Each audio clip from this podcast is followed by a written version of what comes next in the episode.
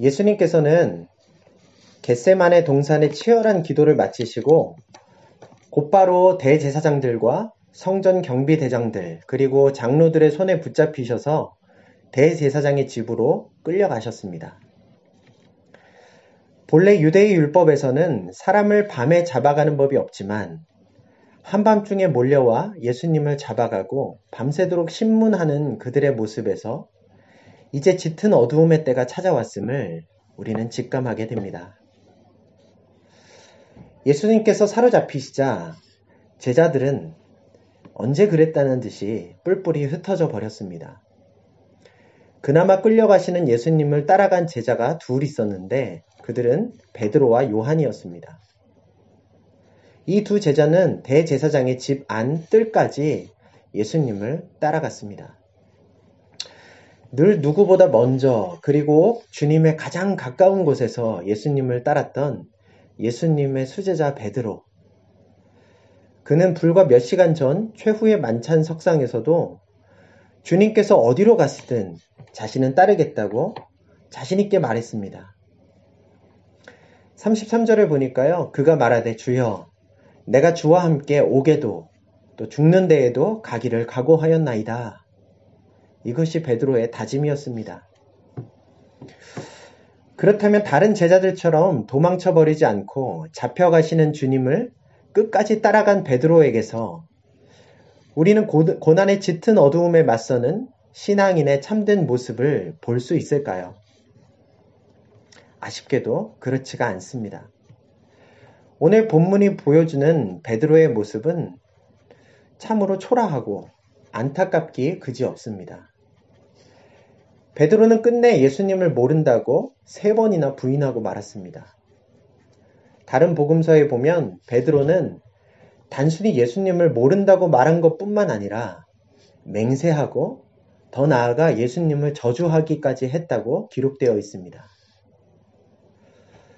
죽는 데까지 함께 하겠다고 맹세했던 그가 지금 둘, 죽음의 두려움 앞에서 예수님을 모른다고 맹세하고 있습니다.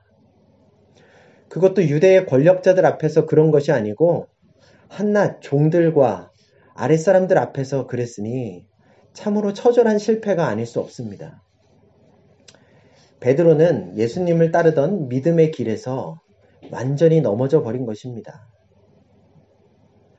사실 예수님을 완강하게 부인한 베드로의 행동은 이미 끌려가는 예수님을 따라가던 모습에서부터 예견된 일이었습니다.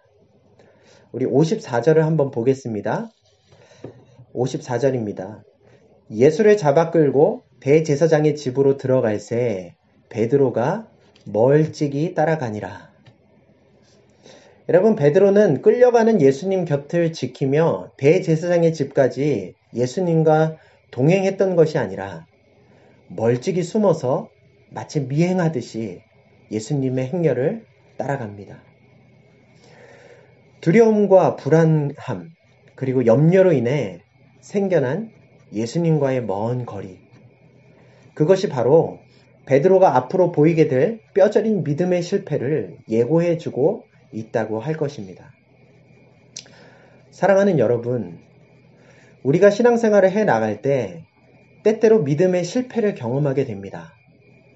결정적인 순간에 믿음을 발휘하지 못하고 또 예수님을 모르는 사람처럼 말하고 행동하게 될 수 있습니다. 언제 주님을 뜨겁게 사랑하고 열정적으로 섬겼는지 알 수 없을 정도로 그 모든 것들을 까마득히 잊어버린 채 영적으로 무감각해질 수 있다는 말입니다. 주님의 기대와 자신의 지난날의 신앙적인 다짐들도 다 저버리고 지극히 인간적인 판단과 결정을 내리거나 심한 죄에 빠질 수 있습니다. 그런데 여러분, 이런 깊은 실패의 순간은 어느 날 갑자기 찾아오는 것은 아닙니다. 신앙생활을 잘 해나가다가 갑자기 주님을 부인하게 되는 것이 아니란 말이죠. 대부분의 경우에는 그러한 실패와 넘어짐을 예고해주는 징후들이 있습니다. 그 대표적인 것이 바로 주님과의 거리감입니다. 만약 지금 나와 주님과의 사이가 멀게 느껴지고 있다면 앞으로의 믿음의 여정에서 크게 넘어질 위험에 처해 있다고 할 수 있습니다. 반대로 지금 나와 주님 사이가 아무런 문제 없이 가깝고 친근하게 느껴지고 있다면 그때는 믿음의 실패를 경험할 위험이 비교적 적다고 할 수 있겠지요.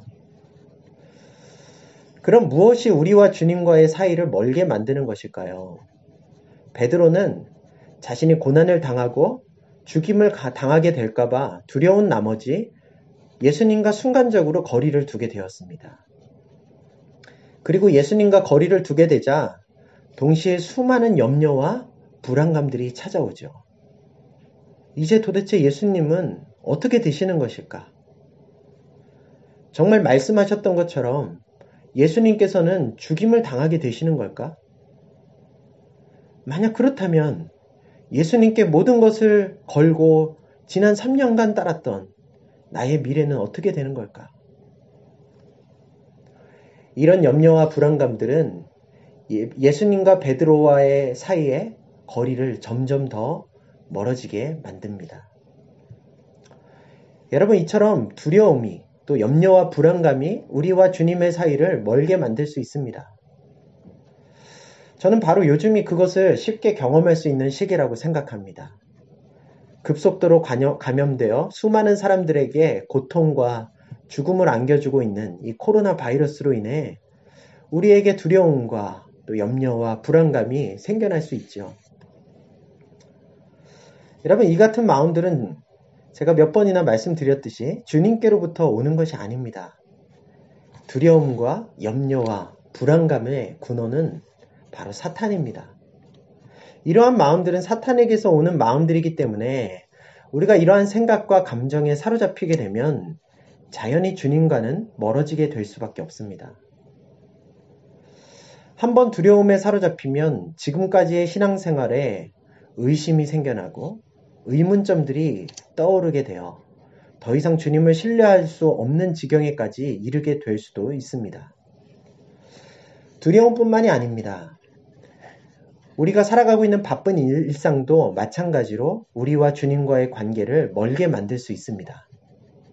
주님의 인도하심을 느끼지 못한 채 하루 종일 쌓여있는 많은 일들을 정신없이 처리하다가 보면 어느 순간 주님과 멀어진 자신을 발견하게 되는 경우가 많이 있습니다. 욕심이나 분노, 정욕, 시기심, 이러한 것들도 주님과 우리의 사이를 멀게 만듭니다. 이러한 것들은 우리의 육체에서 나오는 것들이므로 성령님을 통한 주님과의 교제를 방해하고 가로막습니다. 때로는요, 취미 생활이 우리를 주님과 멀어지게 만들 수도 있습니다. 주님이 아닌 세상이 주는 기쁨과 즐거움에 자꾸 길들여지다 보면 주님께서 공급해 주시는 참된 기쁨과 평안을 점점 잊어버리게 되죠. 여러분 몇 시간 동안 드라마를 어, 쳐다보고 있거나 또 유튜브나 SNS 등에 장시간 노출된 이후에는 주님과 깊은 친밀감을 느끼고 주님께서 주시는 마음으로 충만해지기가 어렵습니다. 무엇보다 주님께로부터 우리를 멀어지게 만드는 것은 바로 죄입니다. 크고 작은 여러 죄에 넘어지다 보면 어느새 주님과의 거리가 아득하게 느껴지기 마련입니다. 죄책감으로 인해 또 주님께 가까이 가기가 어려워지죠. 특히 반복되어 죄를 짓다 보면 몰려오는 자책감으로 인해 다시는 주님을 기쁘시게 하기 위한 어떤 노력도 시작할 수 없을 것 같은 영적인 무기력 상태에 빠지게 되기도 합니다. 이런 모든 것들이 우리로 하여금 주님과 멀어지도록 하는 것들이에요. 대부분 처음에는 주님과 내가 멀어졌다는 것을 잘 인식하지 못할 수도 있습니다. 하지만 그렇게 조금씩 조금씩 주님과 멀어지다 보면 결국 우리의 마음을 빼앗기게 되고 믿음의 여정에서 크게 넘어지거나 영적인 무기력감에 빠져버리게 된다는 말입니다. 사랑하는 형제자매 여러분, 주님과 거리가 멀어지지 않을 수 있도록 늘 주님과의 만남의 자리로 다시 나아가시기를 바랍니다. 주님과 우리와의 관계는 사람과의 관계와 같아서 오랫동안 대화하지 않고 마음을 나누지 않았을 때는 멀어질 수밖에 없습니다. 여러분 장애물이 있더라도 예배의 자리를 지키실 수 있기를 바래요. 아무리 바쁘더라도 개인적인 말씀 묵상과 기도의 자리를 고수하실 수 있기를 바랍니다. 예배를 드리고 난 직후에 곧장 죄의 자리를 서둘러 찾아가는 경우는 드뭅니다. 기도의 자리에서 막 일어나자마자 서로를 향해 미움과 다툼의 말을 내뱉기도 쉽지 않습니다. 하나님의 말씀을 읽고 깊이 묵상하고 난 자리에서 곧바로 세상적인 것들을 손에 넣기 위한 계획들을 추진하기는 어렵다는 말씀입니다. 하지만 꼭 예배의 자리, 말씀 묵상과 기도의 자리에 머물러야만 주님과의 거리가 멀어지지 않는 것은 아닙니다. 우리 모두에게는 신앙생활뿐 아니라 각자의 일상이 주어져 있죠. 그렇게 우리는 이렇게 일상생활을 감당하는 중에도 주님과 가까이 있을 수 있어야 합니다. 성숙한 믿음의 선배들은 모두 일상 속에서 하나님과 친밀함을 유지하는 법을 잘 알고 있었습니다. 그들은 언제 어디서든 주님과 동행하며 살아가는 생활을 훈련하고 늘 주님과 대화하는 방법을 터득해 갔습니다. 그런 인물들 가운데 오늘 매우 유명한 한 사람을 소개해 드리고자 하는데요. 그의 이름은 바로 로렌스 형제입니다.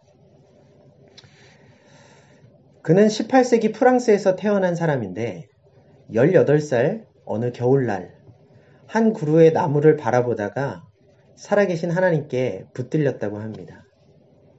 그 이후 그는 카르멜이라는 수도원에 들어가 평생을 평신도 수사로 생활하면서 하나님의 마음을 알아가고 또 그렇게 깨달은 영적인 통찰들을 글로 남겼습니다.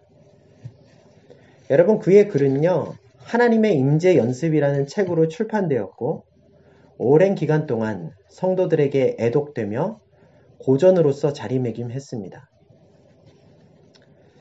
혹시 이 자리에 그 책을 읽어보신 분들도 아마 계실 거라고 생각이 듭니다. 그는 이 책에서 자신이 수도원에서 주방 허드렛 일이나 신발을 수선하는 등의 일을 하면서도 순간순간 호흡하듯 하나님의 깊은 임재 속에서 온전히 지내던 그러한 모습들을 소개하고 있습니다. 그는 하루의 모든 시간이 그렇게 주님과 대화하며 마음을 나누며 주님의 인도하심을 따라가는 깊은 하나님의 임재를 누릴 수 있게 되도록 매일매일 연습했습니다. 제가 그 글의 일부를 발췌해 왔습니다. 꼭 큰 일만 해야 할 필요는 없습니다. 나는 후라이팬에 작은 달걀 하나도 하나님을 사랑하는 마음으로 뒤집습니다. 그 일도 다 끝나 더 할 일이 없어지면 나는 바닥에 엎드려 하나님을 경배합니다. 내가 그렇게 할 수 있는 것도 그분이 주시는 은혜 때문입니다. 그러고 나서 자리를, 자리에서 일어날 때면 나는 어느 세상 나라 왕들보다도 더 큰 만족감을 느낍니다.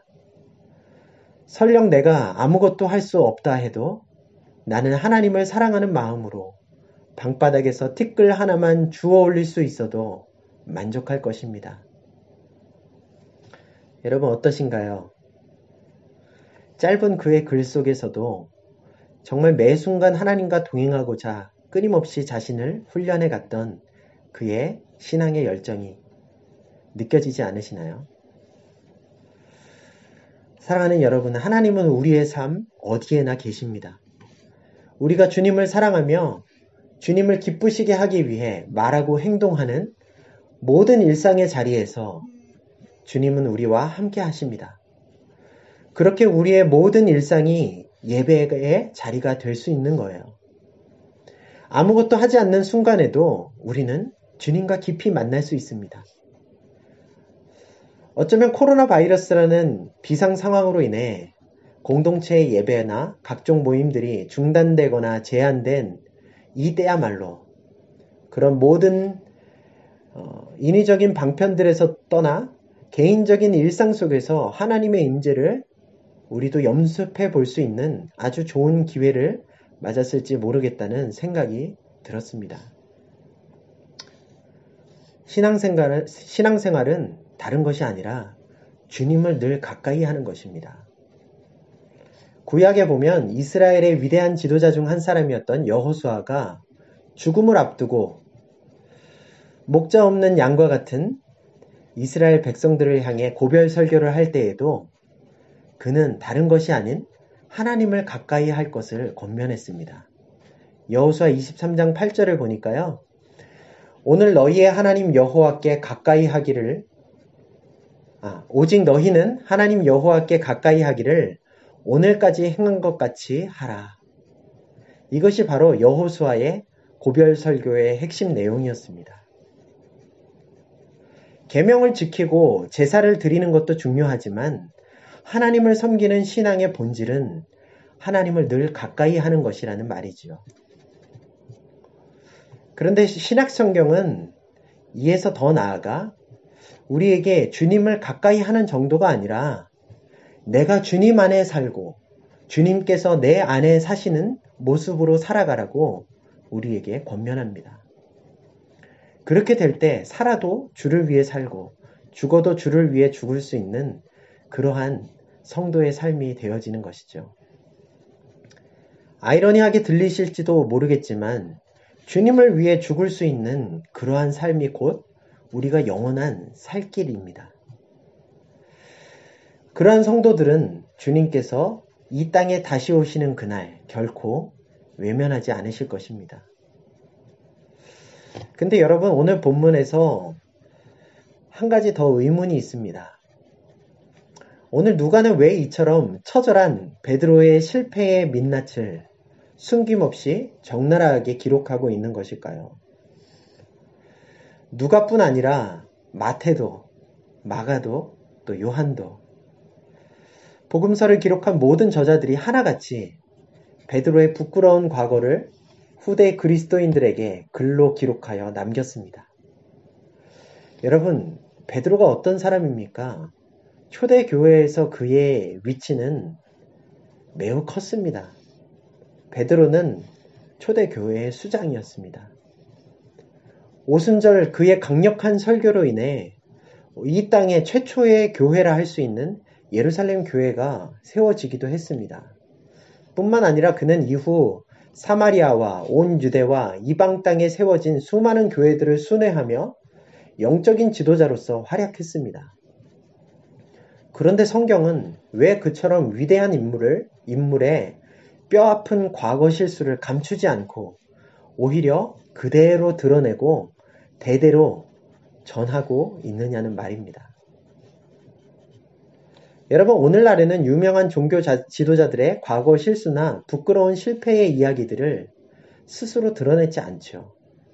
그렇게 하면 리더로서의 영적인 영향력을 박탈당하기 때문입니다. 종교 지도자들 뿐입니까? 정치 지도자들을 세울 때도 반대편에서는 청문회를 열어 그 인물의 과거 잘못들을 샅샅이 파헤쳐서 하나하나 문제를 삼는다는 것을 저와 여러분들 모두가 잘 알고 있습니다. 그럼에도 불구하고 성경은요, 하나님의 아름다운 사람들의 지난날의 실수와 허물과 실패들을 감추거나 덮어버리지 않습니다. 오히려 과하다 싶을 정도로 적나라하게 우리에게 드러내고 또 전해, 전해주죠. 믿음의 조상 아브라함이 하나님의 약속을 불신해서 아내의 말을 듣고 여종과 동침하여 아들을 낳은 그러한 편법적인 이야기. 예수님의 조상인 유다가 창녀로 변장한 며느리와 성매매를 했던 그러한 수치스러운 이야기.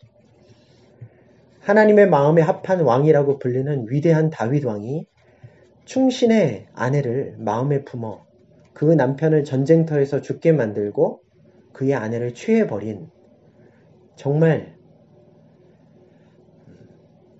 부끄러운 그러한 실수의 이야기.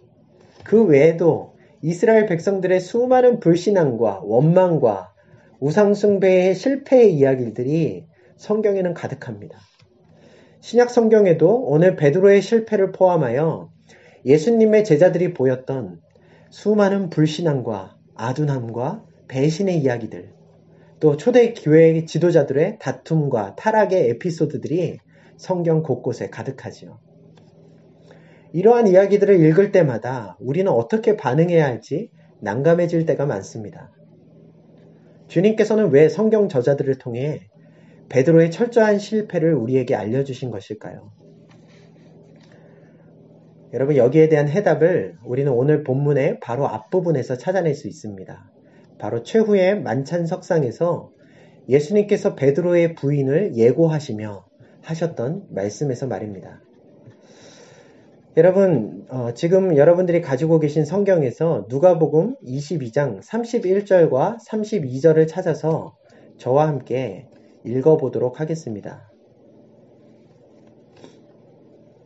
누가복음 22장 31절과 32절 말씀입니다. 우리 함께 읽어볼까요? 시모나, 시모나, 보라 사탄이 너희를 밀가부르듯 하려고 요구하였으나, 그러나 내가 너를 위하여 내 믿음이 떨어지지 않기를 기도하였노니, 너는 돌이킨 후에 내 형제를 굳게 하라. 여러분, 이 말씀은요, 우리의 신앙의 여정에서 일어나는 영적인 실패, 또 믿음의 넘어짐에 대해 몇 가지 통찰력을 줍니다. 먼저 우리의 믿음이 떨어지고 신앙의 길에서 넘어지게 되는 것은 사탄의 공격이라는 사실을 우리에게 알려줍니다. 아까 제가 어떤 것들이 우리를 주님께로부터 멀어지게 만드는지에 대해 말씀드렸었죠. 두려움, 염려, 불안함과 욕심, 그리고 세상의 즐거움, 또 죄 등등. 그런데 여러분 이러한 것들을 사용하여 우리 주님과 우리의 사이를 벌어지게 만드는 주체가 바로 사탄이라는 것입니다.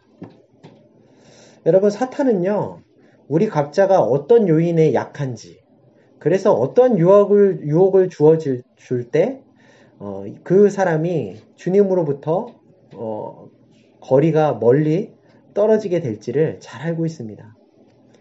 그래서 사람마다 맞춤형으로 다가와 유혹합니다.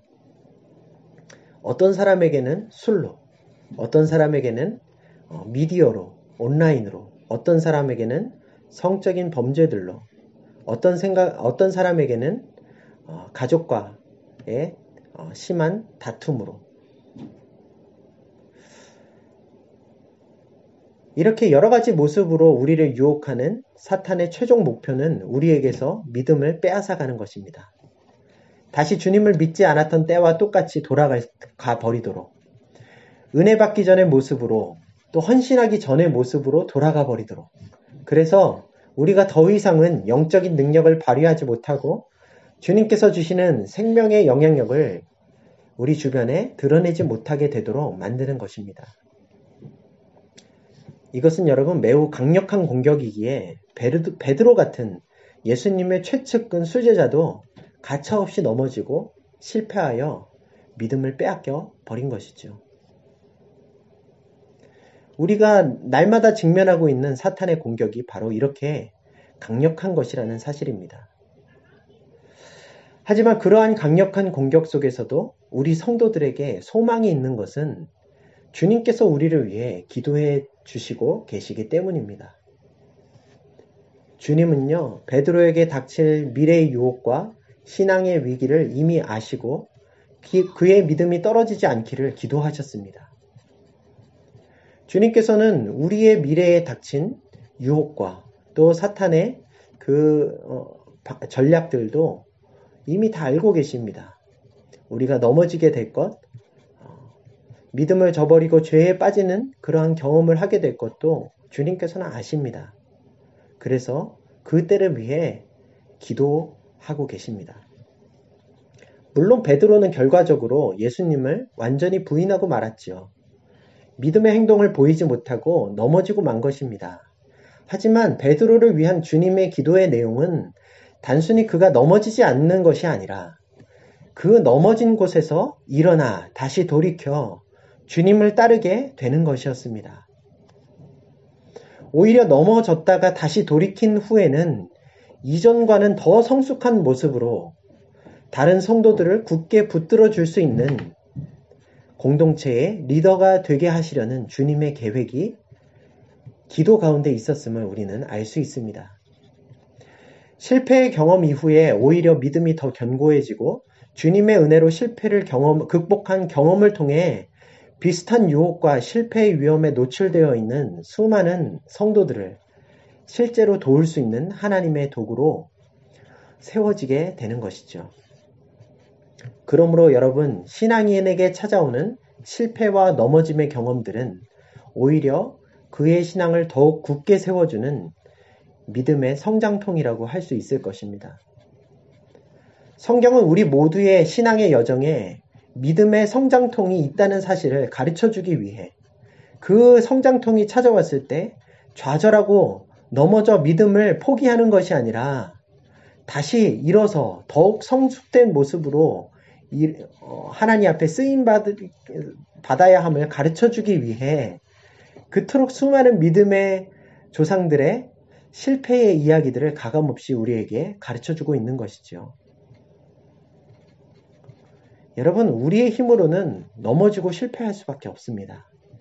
그렇지만 주님의 기도와 또 그 기도에 따라 실패를 돌이킬 수 있도록 우리를 도우시고 붙들어 주시는 그분의 변함없는 은혜가 있기에 결국 실패 이후에도 우리의 신앙이 더 아름답고 견고하게 세워진다는 영적인 원리를 어, 꼭 기억하실 수 있기를 바랍니다.